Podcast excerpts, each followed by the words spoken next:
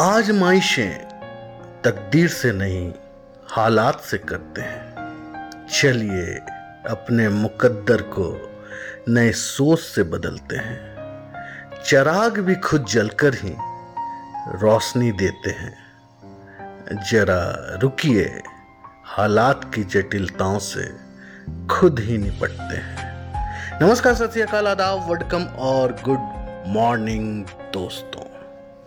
आज मैं आपको अपनी कहानी की दुनिया में ले जाने से पहले एक सवाल करना चाहता हूँ। आप में से कितने अब तक अपनी ज़िंदगी सुगमतापूर्वक जिए और कठिनाइयों से कोई वास्ता ना हुआ होगा?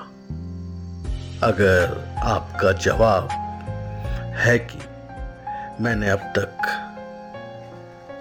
अपनी ज़िंदगी में किसी कठिनाई का सामना नहीं किया और मेरी ज़िंदगी सुगमतापूर्वक गुजरी है, तो यकीन मानिए आप इस धरती पर भगवान, अल्लाह, गॉड या जिस किसी भी धर्म में आस्था रखते हैं, उनकी असीम कृपा आप पर है।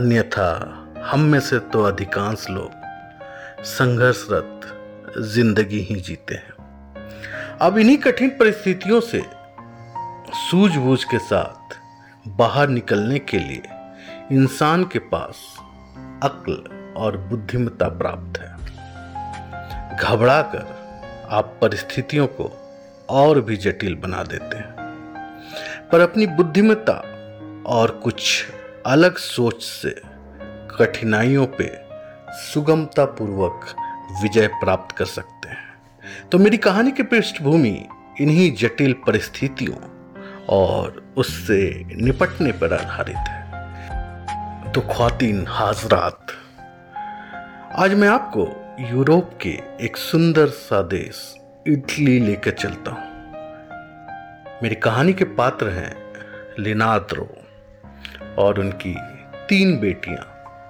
मारिया, सोरा और सोफिया, और एक साहूकार अर्थात मनी लेंडर लुका।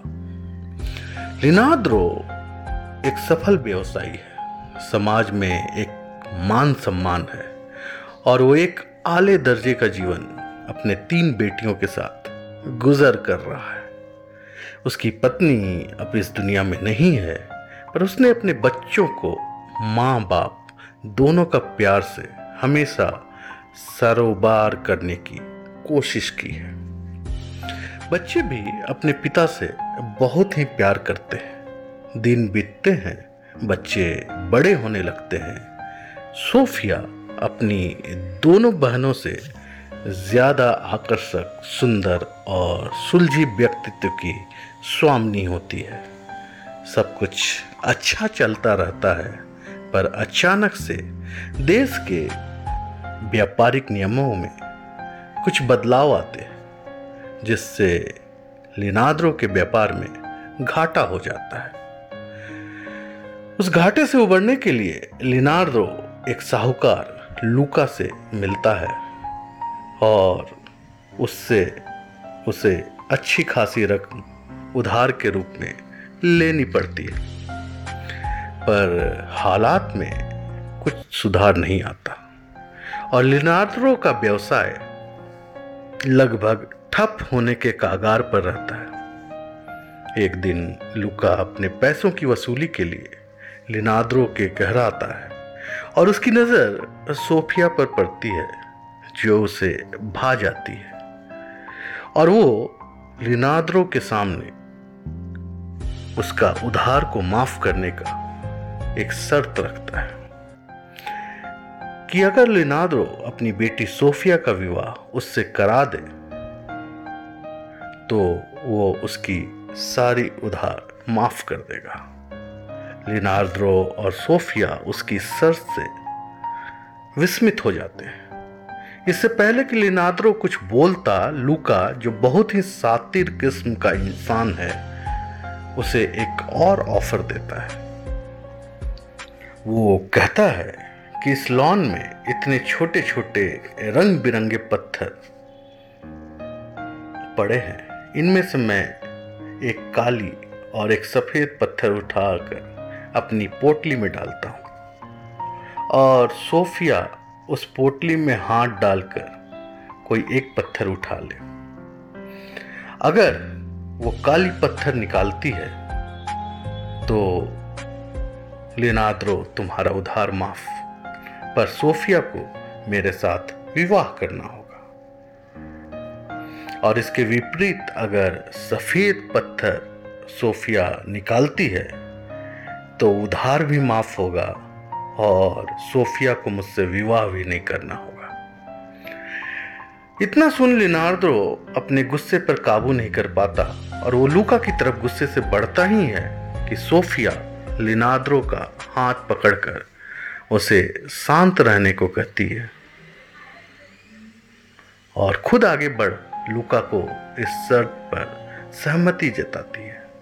लूका की आंखों में लोमड़ी सी चमक आ जाती है और वो अपनी ख्वाहिश पूरी होने की उमंग में झट से दो पत्थर उठाता है और अपनी पोटली में डाल देता है। असल में एक काले और एक सफ़ेद पत्थर की जगह वो दोनों काले रंग की ही पत्थर पोटली में डालता है और उसने ये काम इतनी तेजी से की कि किसी की नज़र इस पर ना पड़े और अपने मकसद को कामयाब होता देख वो मन मन मुस्कुराता है। सोफिया जो अपनी सुंदरता के साथ साथ दिमाग की भी तेज होती है, वो उसकी इस गतिविधि को देखकर भी अनजान बने रहने की प्रतिक्रिया देती है। अब सोफिया के पास तीन ही विकल्प बचे थे। एक, या तो वो इस शर्त से बिना कुछ कहे पलट जाए।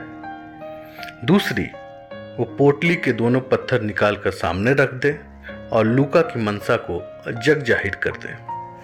और तीसरी, अपनी पिता लेनाद्रो का ऋण माफ़ी के लिए वह चुपचाप इस शर्त को मानते हुए अपनी खुशी त्याग कर लूका से विवाह कर ले। पर सोफिया ने इन तीनों विकल्पों को दरकिनार करते हुए कुछ आउट ऑफ बॉक्स सोचा और सब कुछ जानते समझते पोटली में हाथ डाल पत्थर निकाल उसे जानबूझकर जल्दी से जमीन पर गिरा दिया और वो काला पत्थर जमीन में और रंगीन पत्थरों में खो गया।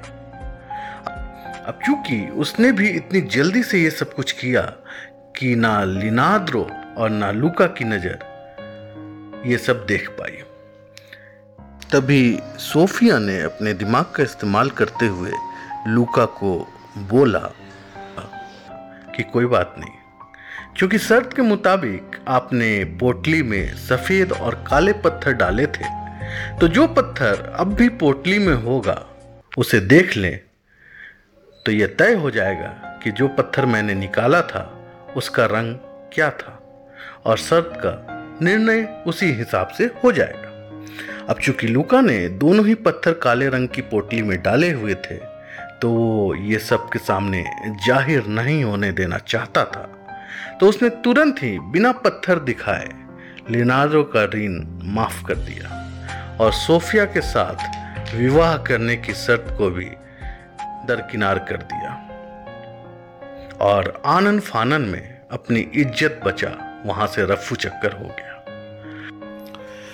अब मेरी कहानी यही समाप्त होती है इस निचोड़ के साथ कि विपरीत परिस्थितियां हर किसी के जीवन में आता है और हमें मजबूर होकर हथियार नहीं डालना है, वरना उस परिस्थिति से अपनी विजडम के साथ दो दो हाथ करना होगा, तभी परिस्थितियां अपनी अनुकूल हम बना पाएंगे। इसी सुविचार के साथ आपको मैं छोड़े जा रहा हूँ। उम्मीद और दुआ करता हूँ कि आप स्वस्थ रहे, अग्रसर रहे।